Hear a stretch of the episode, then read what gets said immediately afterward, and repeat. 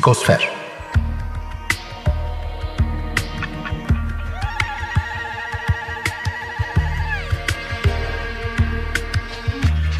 Hazırlayan ve sunan Bülent Usta.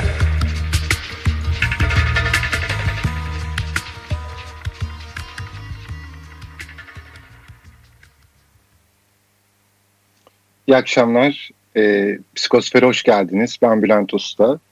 E, geçen programda yazar, psikiyatrist Erdoğan Özmen'le e, Oidipus meselelerimizi konuşuyorduk. Tabii bir programa sığmadı e, ve devamlı e, şimdi bu akşam yapacağız. Hoş geldin Erdoğan. Hoş bulduk Bülent. Merhaba. Şimdi programa böyle... E, Ee, başlamadan evvel e, böyle notlarıma bakarken senin e, bazı yazılarında da böyle değindiğin bu günümüzdeki hali meselesi. Yani Oidipus e, mesela Yavuz Erten'in bir yazısında da vardı. İşte Andre Green'in e, bir şeyin Green'in bir şeyinde de vardı. Sonra senin yazında da benzer bir şeye rastladım. E, bir kere Oidipus mesela olması için o kompleksi yaşamamız ya da o dönemi yaşamamız için anne baba e, olma şartı yok. Hepimiz oradan mecburen, bütün her insan oradan geçmek zorunda. Fakat e, günümüzde e, ve şöyle bir tartışma da var tabii. İlla Oidipus bir kriz olarak mı yaşanmak zorunda?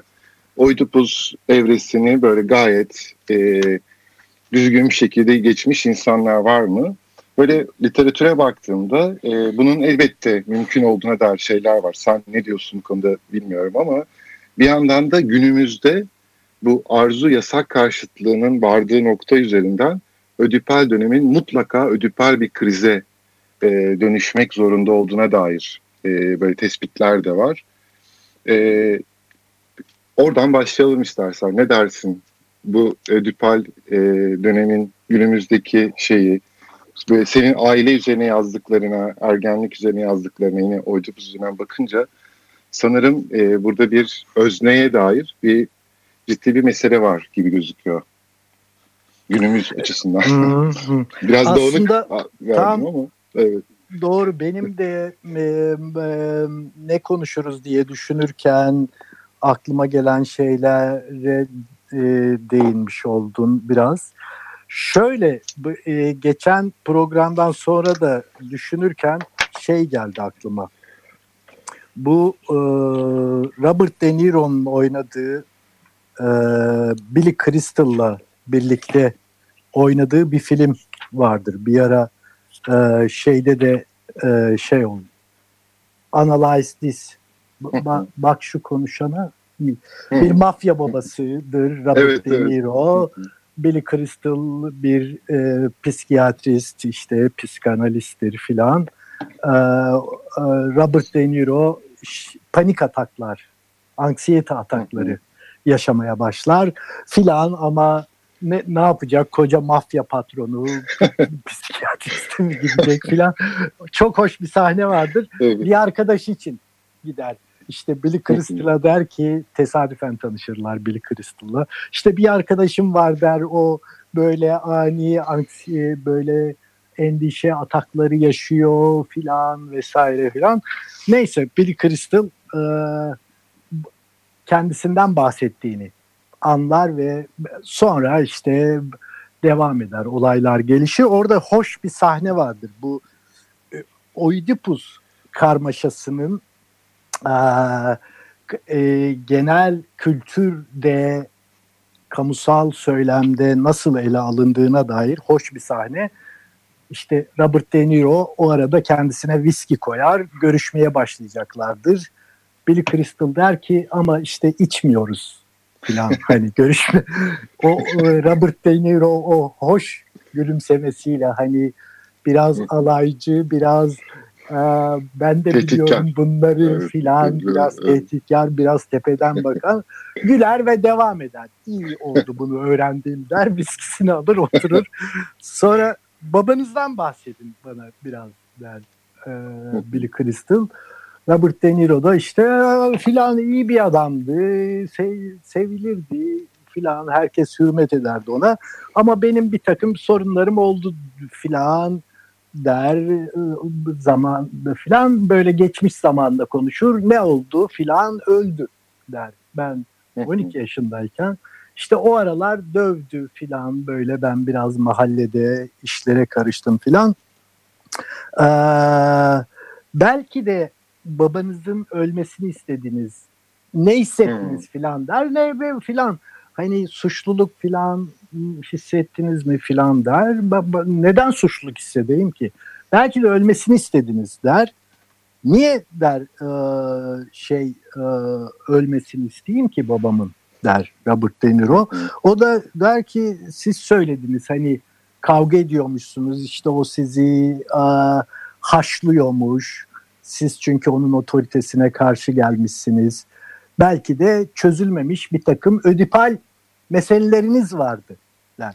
Hı hı. İngilizce, İngilizce konuş der. Ödipal mesele deyince Robert De Niro. O da der ki Oidipus bir e, Yunan kralıydı işte. Hı hı. E, babasını öldürdü, istemeden sonra annesiyle ev, evlendi filan. E, e, şu kahrolası Yunanlılar der e, şey Robert De Niro. Sonra doktor, ama işte o bir bir bir, bir tür e, iç, e, dürtüsel gelişim e, dürtüsel gelişim evresi filan der. Hı hı. E, küçük oğlan babasının yerini almak ister, annesine tümüyle sahip olmak ister filan der. E, Robert De Niro can filan der. Yo yo bu bu bir fantazi, temel bir fantazi der. E, sen benim annemi gördün mü hiç? der şey Robert De Niro. Ee, e, lanet olası zihnin ne biçim çalışıyor filan. Hayır hayır o ben değilim, Freud e, der bütün bunları. O zaman Freud'a e, lanet olsun filan der. Bu meseleleri şimdi buraya getirdiğin için sana da lanet olsun filan der. Öyle devam eder. Yani bu tabii karikatürize bir, bir, bir e, şeyi. Ödipal E, sahnenin, ödipal meselenin, ö, ödipus karmaşasının. Ama burada an, Freud da zaten böyle düşünmüştür. Bir baba kompleksidir. Oidipus kompleksi esas olarak. Aa, sonra psikanaliz içerisinde şey olur. Aa, giderek aa, Oidipus kompleksi meselesi biraz daha gerilere itilir. Babadan, Oidipus kompleksinden, hatta kastrasyon kompleksinden daha az söz edilmeye başlanır filan. Günümüzde de hala bu devam ediyor bence kısmen. Sonra şey meseleleri öne çıkmaya başlar.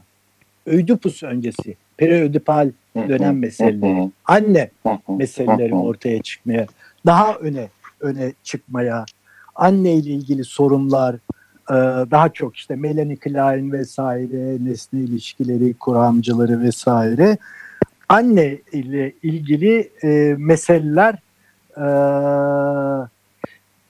daha çok vurgulanmaya başlanır. Bir tür şöyle bir şey olur.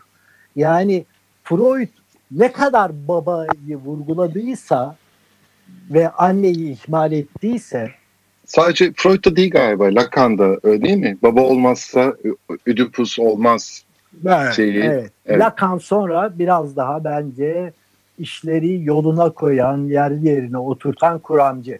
Lacan'dan önce ama yani Lacan'dan önce şöyle bir şey olur. İşte Freud ne kadar babayı, baba kompleksini, babanın otoritesini filan vurgulamışsa, sonraki kuramcılar işte Melanie Klein vesaire, İngiliz nesne ilişkileri kuramı filan, evet, anneyi, yani bu sefer tam öbür uca savrulurlar, anneyi daha çok e, vurgulamaya başlarlar. E, bugün mesela Anglo-Sakson, özellikle işte İngiliz, Amerikan kaynaklı e, psikanalizde anne ve anne ile ilgili meseleler, preödipal meseleler e, daha daha şeydedir. E, revaçta, önde. Revaçta, evet. önde. Bunun bence günümüzde şöyle bir şey de var. Şimdi sen de biraz önce e, biraz e, bahsettin.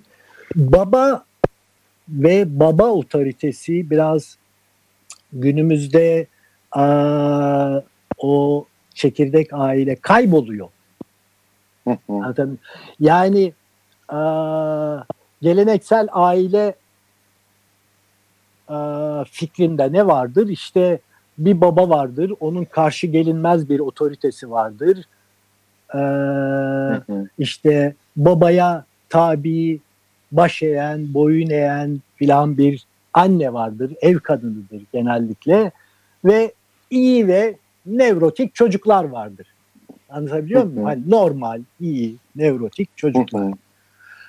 Ee, şimdi şöyle bir şey oldu bence. Uzunca bir süredir. Özellikle Batı, hani daha Batı toplumlarında filan, belki kısmen biz de bu, bu, buna bunun bir takım öncü işaretleri var.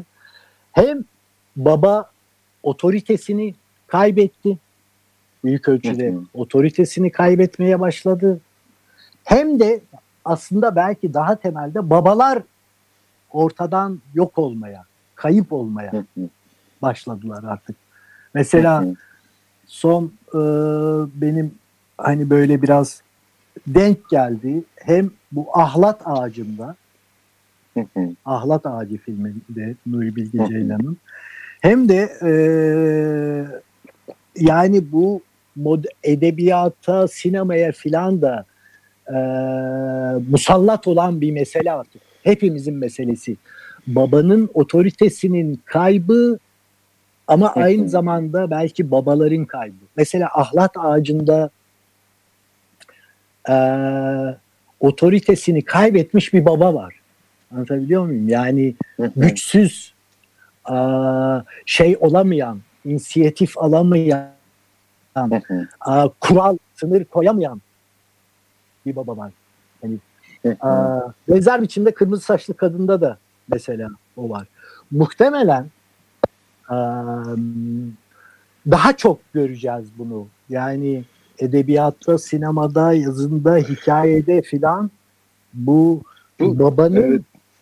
kaybı, baba otoritesinin kaybı ve bunun sonunda ortaya çıkan, bununla ilişkili e, günümüzdeki işte bir türlü amaçsızca, başıboş, ideallerden yoksun biçimde ortalıkta gezinen bir takım gençler. Mesela şeyde çok belirgindir bu ahlat ahlat ağacında. Hani böyle oğlan böyle dolaşır, hani amaçsızca bir gün birine rastlar, bir gün bir yazar ona bir söylev çeker filan. Şimdi günümüzün meselesi bence bu. Yani buradan evet. şuna gelmek istiyorum. Belki o Oidipus meselesinin aslında esası bu, biraz önceki filmde anlattığımız gibi annenin ve babanın belli rol, roller üstlendiği, işte yani klasik olarak aa, küçük oğlan annesine sahip olmak ister. Dolayısıyla babasıyla rekabete girer. Babasını da haset eder babasına. Küçük kız da babasına sahip olmak ister. Annesine haset eder. Annesine rekabete girer. Bu aslında belki de belli bir zamana ve belli bir belli bir yere ait bir, bir meseleydi. Yani Freud'un bunu bu biçimde teorileştirmesi Oidipus meselesini. Bugün artık bugün başka bir Oidipus, yani başka bir Oidipus kavrayışına, başka bir Oidipus kavramına ihtiyacımız var belki de. Bu hazır böyle filmlerden bahsetmişken bizim bu hem Oidipus meselesine e, ve ben evet. aslında bu, bu programda biraz kastrasyona da girelim istiyordum ama onu şimdi girmeyelim e, diye konuştuk.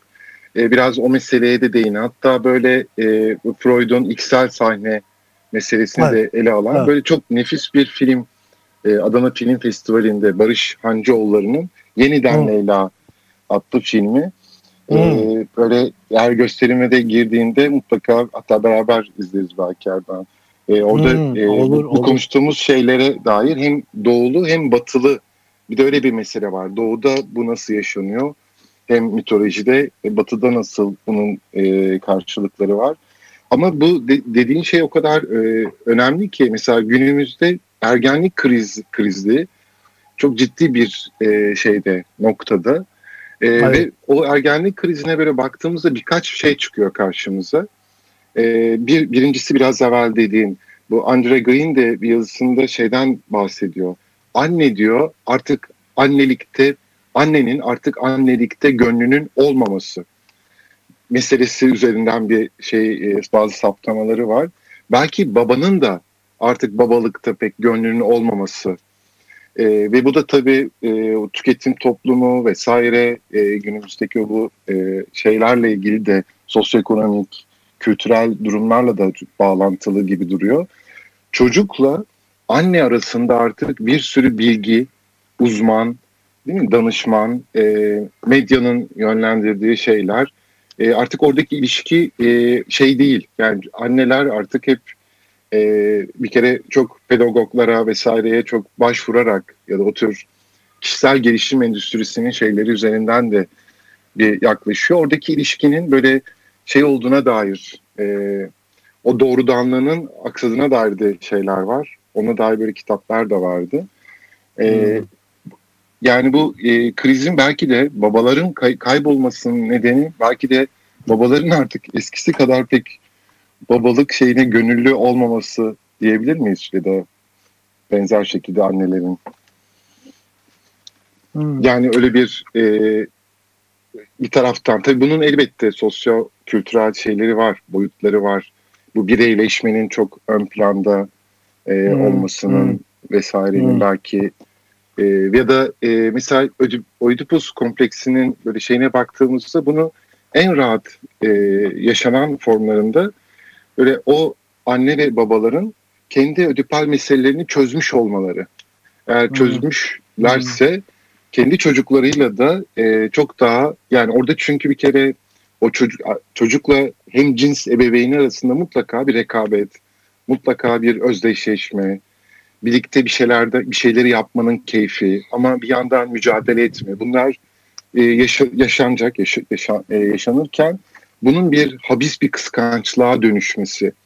Hı-hı, ve bu bazen e, babadan da ya da anneden de gelebiliyor bu tür şeyler. E, ve o orada zaten meselenin e, düğümlendiğine dair e, böyle çalışmalar var. E, ve orada biraz o çözememe, ergenlik şeyini de mesela uzadığını da görüyoruz. Gittikçe. Hmm, tabii tabii. Evet. Ee, ya ve ben... o da tüketim toplumunun hmm, şeyi olarak hmm, hmm. E, çözümleyen böyle sosyolojik analizler var. Hmm, Ergenlik hmm. ne kadar uzarsa o kadar yönlendirilebilir, tüketilebilir. Tüketim toplumunun bir şeyi haline gelebilir. E, ve bu yüzden ona yönelik bir teşvik var. Bir taraftan işte yaşlanma korkuları vesaire hmm, e, hmm. bu tür şeyleri de böyle işin içine katınca biraz hmm, karmaşık hmm. yine anlattım galiba ama. Evet evet, bunu, evet. ama bu, ama gönüllü de, annelik. Evet. Bunu b- bence ne anneleri ne de babaları itham etmeyelim bence. Yani hani hmm. e, gönül annelikte gönlü yok ya da babalıkta gönlü yok meselesinin ötesinde bir şeyden e, söz ediyoruz bence. Daha büyük daha daha büyük bir bir E, toplumsal, kültürel değişimden, bu değişimin yol açtığı bir takım sorunlardan. Yani şimdi aslında geçen programda biraz söz etmiştik. E, meselemiz bence doğumdan itibaren e, karşı karşıya bulunduğumuz mesele şu. Yani üstesinden gelmemiz gereken. Biz bir dürtü, dürtü varlığı olarak dünyaya geliyoruz. Hı hı. Yani bir takım dürtüleri, bir takım dürtüsel uyarımlara maruz kalan, bir takım dürtüleri olan, bu dürtülerin, bu dürtüsel uyarımların, dürtüsel uyarımın yol açtığı gerilimin üstesinden nasıl e, geleceğini bilemeyen bir varlık, bir varlığız başlangıçta. Dolayısıyla a, hani bütün bunlar için bir ötekine bir bir bakım veren bir kişiye hı hı. muhtacız. Bu da hı hı. yani anne, anne ya da annenin hı hı. yerini tutan birisi. Mesele şu, o dürtü varlığını biz temeldeki dürtüsel varlığımızı, dürtü varlığı olmaklığımızı bir arzu varlığıyla nasıl bir araya getireceğiz? Meselemiz bu. Yani bir dürtü varlığı olarak aynı zamanda işte simgesel düzende, bu toplumsal, e, kültürel düzende yer alan, buna katılan, onun bir üyesi olan bir özne olarak, bir arzu varlığı olarak o dürtüsel halimizi nasıl kombine edeceğiz? Temeldeki meselemiz bu. Yani dürtüsel varlığımızla e, bir kendimize e, edineceğimiz bir kimliği nasıl bir araya getireceğiz? Nasıl istersen, kombine edeceğiz? İstersen Erdoğan bu soruyu, bu, bunu bir soru olarak ele alalım ve programın ikinci yarısında bu soruyla başlayalım. Okay. Ee, şimdi tamam. bir kısa bir e, müzik ve reklam aramız var. E, görüşmek üzere. Tekrar merhaba. Psikosfer devam ediyor. Erdoğan Özmen'le Oedipus kompleksini e, konuşuyoruz. Ve e, programın ilk yarısının sonunda bir soruyla böyle bitirmiştik Erdoğan. E, arzular meselesine e, değinmiştik. İstersen oradan başlayalım. Evet, yani şöyle e, Fro, e, bu popüler söylemde, genel kültürde ele alındığı biçimiyle Oedipus hikayesinin, Oedipus karmaşasına ilişkin anlatının belirli bir yer ve zamana ait olduğunu, bugün artık o klasik e, yani Freud'un zamanında Ee, bir, bir, bir psikanalizi diğer bütün psikolojilerden ayırt eden mihenk taşı olarak ileri sürdüğü spesifik ödipal anlatının bugün belki de artık o kadar geçerli olmadığını ee, ama e, asıl meselenin e, e, ödipal yapının ödipal yapının işlevine konsantre olmamız gerektiğinden söz etmiştik.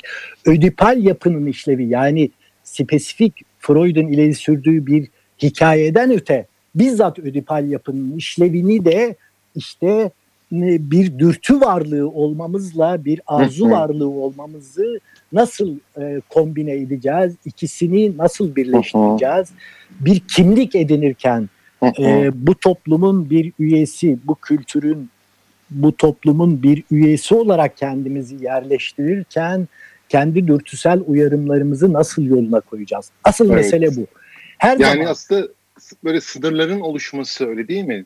Yani sınırların sınır... ol, yani hem e, o dürtüsel uyarıma hakim olmak, onu kendi zevkimize, jouissansımıza, zevkimize, e, zevkimizi yoluna koymak, bunun bununla ilgili meseleyi yoluna koymak, anneyle ilişki içerisinde, hem de sınırları, yasakları edinmek e, babayla ilişki içerisinde.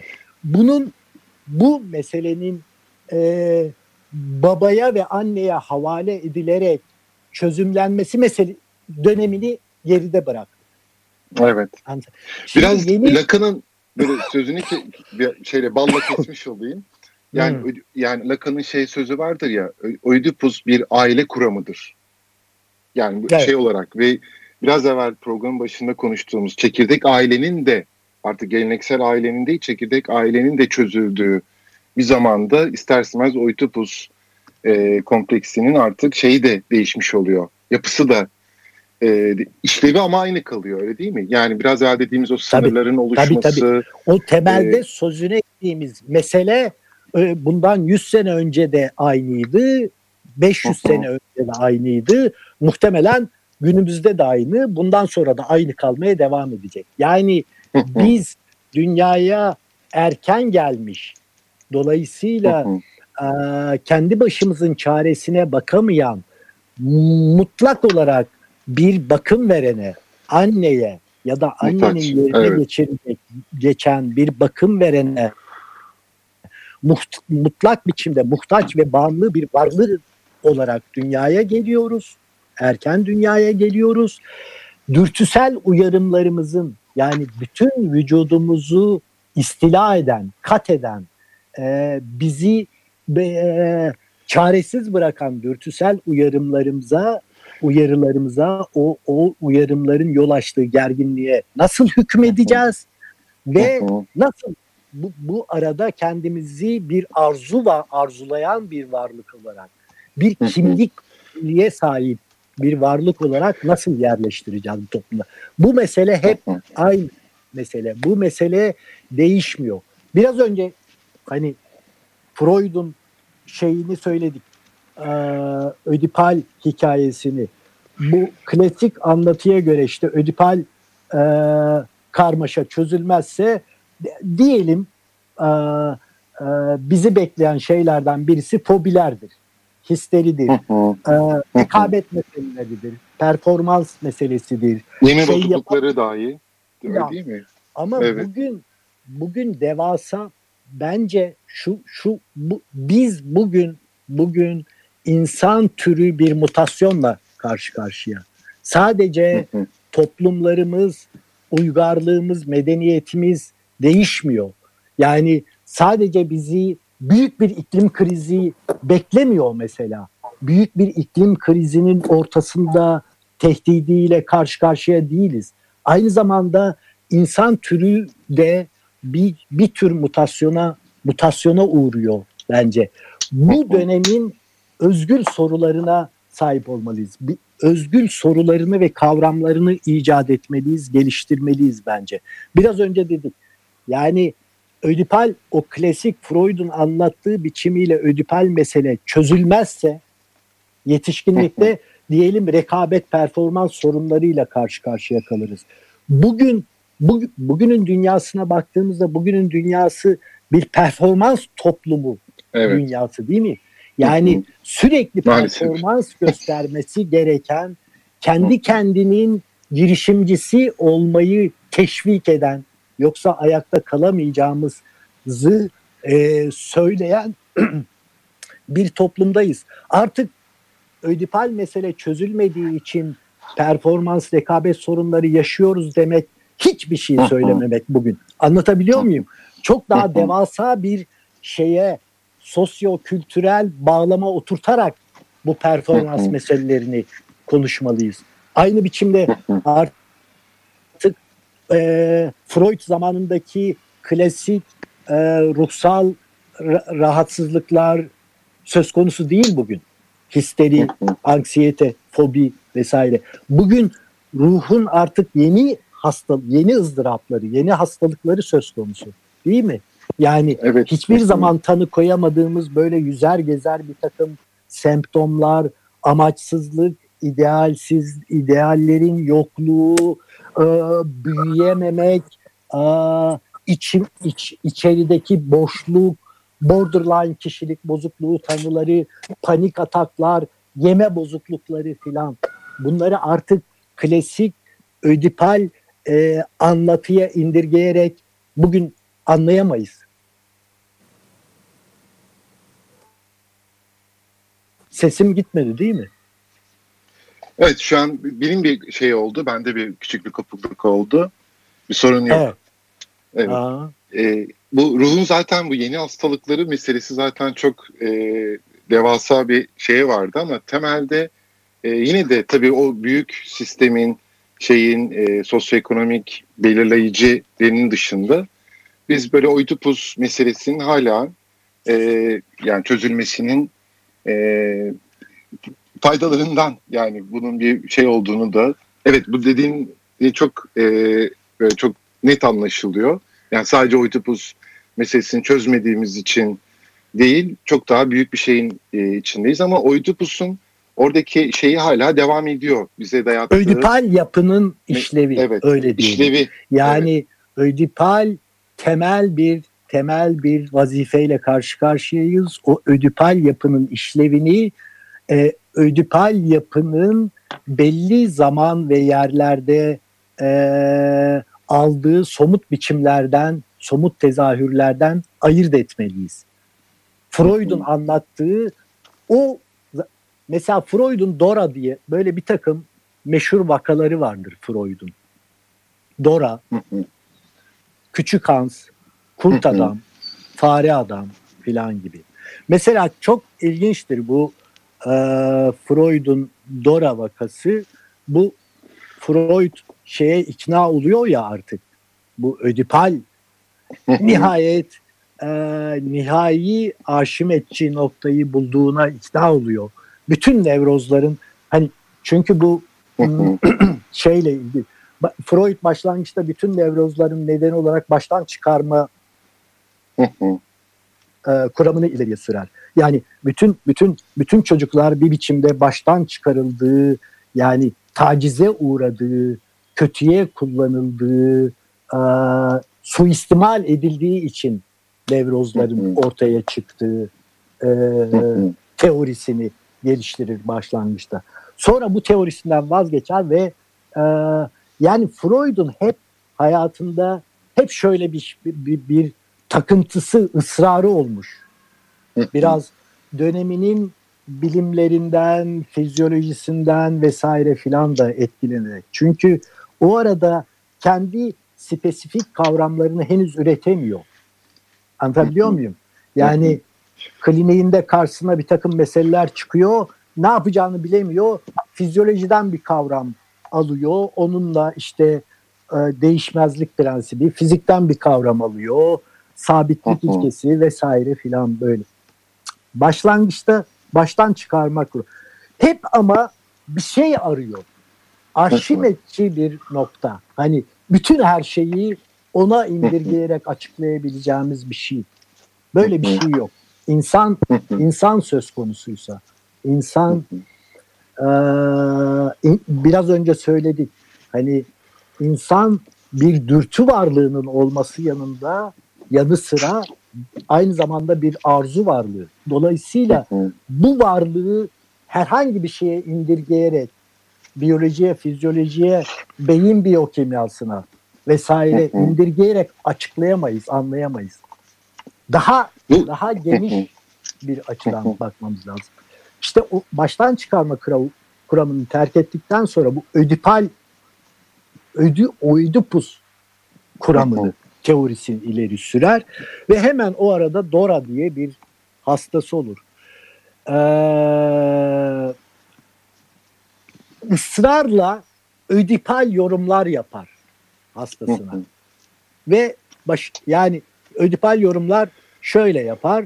İşte Dora'nın babasıyla ee, bir aşk sevgi ilişkisi içerisinde olduğunu, dolayısıyla babasının kendisini babasının e, annesinin ve babasının metresinin yerine koyarak onlarla bir kıskançlık e, ilişkisi geliştirdiğini söyler ısrarla ısrarla Dora bunu kabul etmez ve tedaviyi terk eder.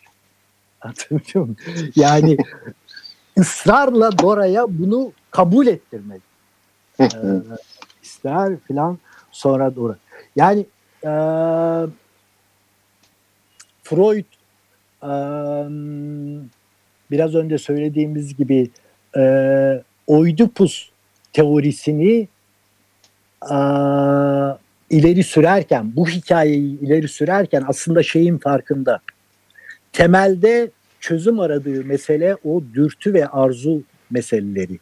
Ama e, buna bulduğu çözüm, öyle diyelim, e, yüzeysel bir çözüm olarak kalıyor. Yüzeysel bir çözüm olarak kalmaktan kurtulamıyor. Öyle diyelim yani. Ee, o böyle o şeyi de böyle Oidipus kompleksinde böyle üçlü bir e, işlem söz konusu. Biri işte arzular, arzuların ardından fantaziler, bir fantazi şeyi var ve hmm. sonra da özdeşleşme sırasıyla e, çözümlemeyle ilgili bir e, hmm. noktası var. Ancak hmm. onu da şöyle işte kompleksin doğuşu, arzularla doğruğa ermesi, fantazilerle ve sönüşü özdeşleşmeyle.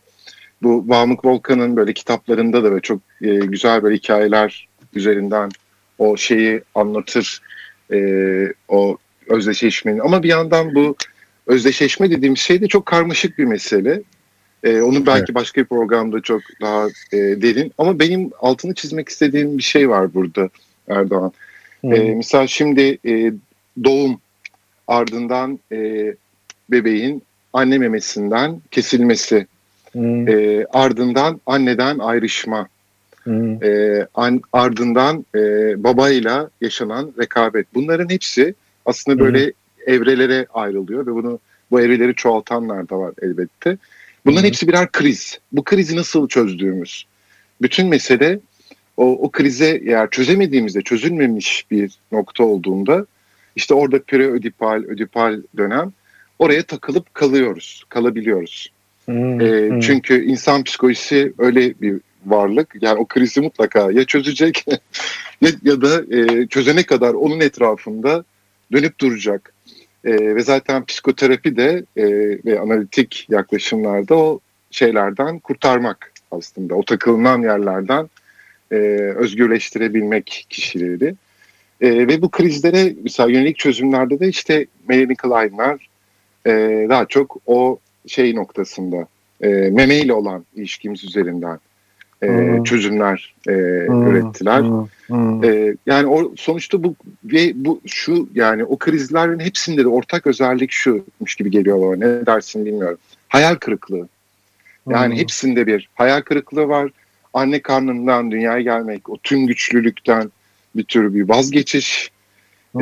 e, o, vaz, hmm. o yanılsamayı bir sürdürme çabası, hmm. ardından anne memesi olağanüstü bir şey, ondan bir vazgeçiş, hmm. e, hmm. ardından anneden bir vazgeçiş, böyle bir ve bunu, bu hep bir hayal kırıklığı. Bu hayal kırıklıklarına e, daha zayıfız sanki. Yani mesela hmm. bıçağı üzerinden baktığımızda çalışmalara, araştırmalara, biraz evvel ödipal meselenin de sanırım düğümlendiği nokta o. Hayal hmm. kırıklıklarına karşı daha zayıf, daha tahammülsüz bir yere doğru sanki gelmemizin bir sonucunu da yaşıyoruz. Ee, hmm. Ne dersin? Bu, bu krizlere ve bu krizleri nasıl çözeceğimize dair de pek çok şey var. Tek bir çözüm e, sanırım yok. Ya da var mı? Evet, evet. Yok yok. Evet, doğru, haklısın. Yani hayal, yani belki zaten insanın gelişimi, insanın büyümesi, olgunlaşması temel birkaç birkaç birkaç eksen e, boyunca ilerliyor. Birisi hayal kırıklığı, früstrasyon, e, yoksunluk filan nasıl dersek diyelim. Ve bu, bu, bunlara yol açan bir kayıp kayıp ekseni boyunca e, kayıp bir muhtelif kayıpları kat ederek ve muhtelif kayıplar karşısında bir tür hayal kırıklığına, engellenmeye, früstrasyona e, filan uğrayarak e, e, gelişiyoruz, olgunlaşıyoruz, büyüyoruz filan. Bu anlamda psikanaliz bir bir kayıp teorisi, bir travma teorisi filan da psikanalizin olduğu söylenebilir. Şeyde de haklısın, evet, her gelişimsel dönemde kat etmemiz, üstesinden gelmemiz e, gereken bir takım problemler var. Biraz önceki sözünü ettiğimiz en temel problem, en en en temelde olmak üzere. Yani dürtüsel varlığımızla arzu varlığı olmamızı nasıl bir araya getireceğiz, nasıl sanırım kombine edeceğiz? Orada da Erdoğan ee, şöyle evet. bir şey var, yok mu? Evet. Buradaki aslında belki de en sona gitmek gerekiyor. İdealizasyon şeylerinin çökmesiyle bağlantılı değil mi biraz da bu? Yani bu hakikat sonrası çağ denilen şeyin getirdiği, değil mi? Hakikat ne? Böyle kim neye göre yaşayacak? Ya da e, senin böyle yazılarında bahsettiğin o toplumsal sim, simgelerin e, çözülmesi biraz da oradaki dürtülerle ilgili şeyi de e, bir sorun haline getirmiyor mu? Getiriyor, sanki evet. O babalar biraz da şey gibi, yani başka bir programda belki alırız. Hani babalar kayıp diyoruz dedin, dedin ya e, belki bir kastre olma durumu var. Yani öyle bir e, noktaya geliyor ki mesela şu anda da Türkiye, dünyada böyle popülist değil mi şey e, figürler, siyasi figür, popülizmin böyle en yoğunlaştığı bir zamanlardan geçiyoruz. Bir böyle bir kastrasyon şeyini işaret ediyor sanki. bir taraftan. E, ve bu böyle kültürel bir biçimde yaşanan bir süreçmiş gibi. Ve bu işte tabii kastrasyon evet, tabii sadece erkeklerle ilgili, ilgili değil. Evet. Tabii tabii. Tabii. Mesela günümüzde ee, şu an mesela kadınlar, kadın hareketleri değil mi? Pek çok şeyi belirleyici bir konumda e, hale geldi. Yani şeyi gündemi daha çok siyasi gündemde de onlar ön tarafta yer alıyorlar. E, bir, yan, bir yanıyla sanki böyle bir şey de varmış gibi. Yani bu da bir soru olarak. Tabii. Oradan, neden tabii. neden mesela kadınlar belirliyor gündemi? bu bu konuştuğumuz meselelerle bence çok ilişkili evet. bir şey. Anlatabiliyor muyum? Yani baba otoritesinin çökmesi, babaların fiilen de kayıp olması. Yani artık e, bu şeye kadar varıyor değil mi? Bugün çocuk yapmak için kadınların bir erkeğe ihtiyaçları yok. Tabii sperm bankaları yani, var. Tabii var, yani yani bütün bunlarla bence e, kadınların, kadın hareketinin hani zaman zaman böyle e, biraz abartılı bir biçimde dünyayı, hepimizi, insanlığı kurtaracaksa kadınlar kurtaracak denmesi sebepsiz değil. Anlatabiliyor muyum? Evet. Yani bu anlattığımız büyük büyük değişimin e, tezahürlerini, fenomenlerini konuşurken onu da not et. Başa başa yazılması gereken şeylerden birisi de bence bu. Kadınların öne çıkması, kadınların yükselişi, kadın hareketinin yükselişi önemli. B- bütün bunların ben bir düzeyde birbiriyle ilişkili olduğunu düşünüyorum. Yani e, böyle bir bir bir şey dönemindeyiz, bir geçiş döneminde ve bu ruhun yeni hastalıkları da işte ba- baba babaların geri çekilişi de. Bütün bu edebiyatta, sinemada, bütün bunları bu, bu hikayelerle karşılaşmamızda, kadın hareketinin yükselişi de a, filan hepsi popülizm, popülü, popülist liderlerin yani e, otoriter, totaliter figürlerin yükselişi de onların e, bugün beş para etmez bir takım hmm, şeylerin hani yani Amerika'yı şu anda Trump diye bir adam Amerika'nın başkanı. Anlatabiliyor muyum? Yani inanılır gibi değil. Yani o adamların böyle bugün a, iktidarda olmaları, bütün bunlar bir düzeyde birbiriyle ilişkili ve bütün bunları bunları kuşatan bakış açılarına ihtiyacımız var. Birini ötekisine indirgeyen, birini diğeriyle diğerinden tecrit ederek ele alan değil de bütün bunları kuşatan, kapsamaya çalışan bakış açılarına ihtiyacımız var. Psikanaliz de bence kendisini bu bu bu şeyde konumlandırmalı, konumlandıracak, konumlandırırsa şey olacak, geleceği olacak filan. Şeyde ısrar ederse psikanaliz e, şeyini kaybedecek bence. Yani eski kavramlarda, eski çözümlerde filan ısrar ederse. Evet e, ve e, yani günümüzde şey de tabii yani tüm bu meseleler iki uçlu birden. Yani o, bence e, önümüzdeki programlardan birisinde bu kastrasyon meselesini bir ele almak, bunun böyle evet. siyasetle şeyle olan bağını ele almak çok e, güzel olacak. Böyle programın sonuna e, yaklaştık. Yani şey bitmiyor tabii elimizdeki başlıklar, ben böyle aldığım notlara bakıyorum. Epeyce bir e, yani senin böyle evet, yazının şeyine bakınca da zaten elli tane Oedipus yazısı yazdığını düşünürsek bu konu gerçekten böyle bitecek bir konu değil. Ama en azından dinleyicilerin zihninde e, çerçeve oluşturması e, aslında çok o karikatürize edilen şeyin, Oedipus şeyinin e, çok karikatürize ediliyor çünkü popüler kültürde. Evet. E, hatta ba- başka ekoller de bunu o şekilde kullanabiliyorlar. E, aslında öyle olmadığına dair bir farkındalık yaratabildiysek e, ne mutlu. E, ama bu şeyde önümüzdeki programlarda ben böyle e, kırmayıp tekrar gelirsen çok sevinirim e, Erdoğan Özmen. E, gayet keyifli, güzel bir e, program oldu. E, son bir söz, bir şey söylemek istersen. Yo yani konuşuruz yine. Evet. Evet. Tamam. Peki. Ben de teşekkür, teşekkür ederim. Evet. Tamam. Teşekkür ederiz bizi dinlediğiniz için. İyi akşamlar. Hoşça kalın. İyi akşamlar. Psikosfer.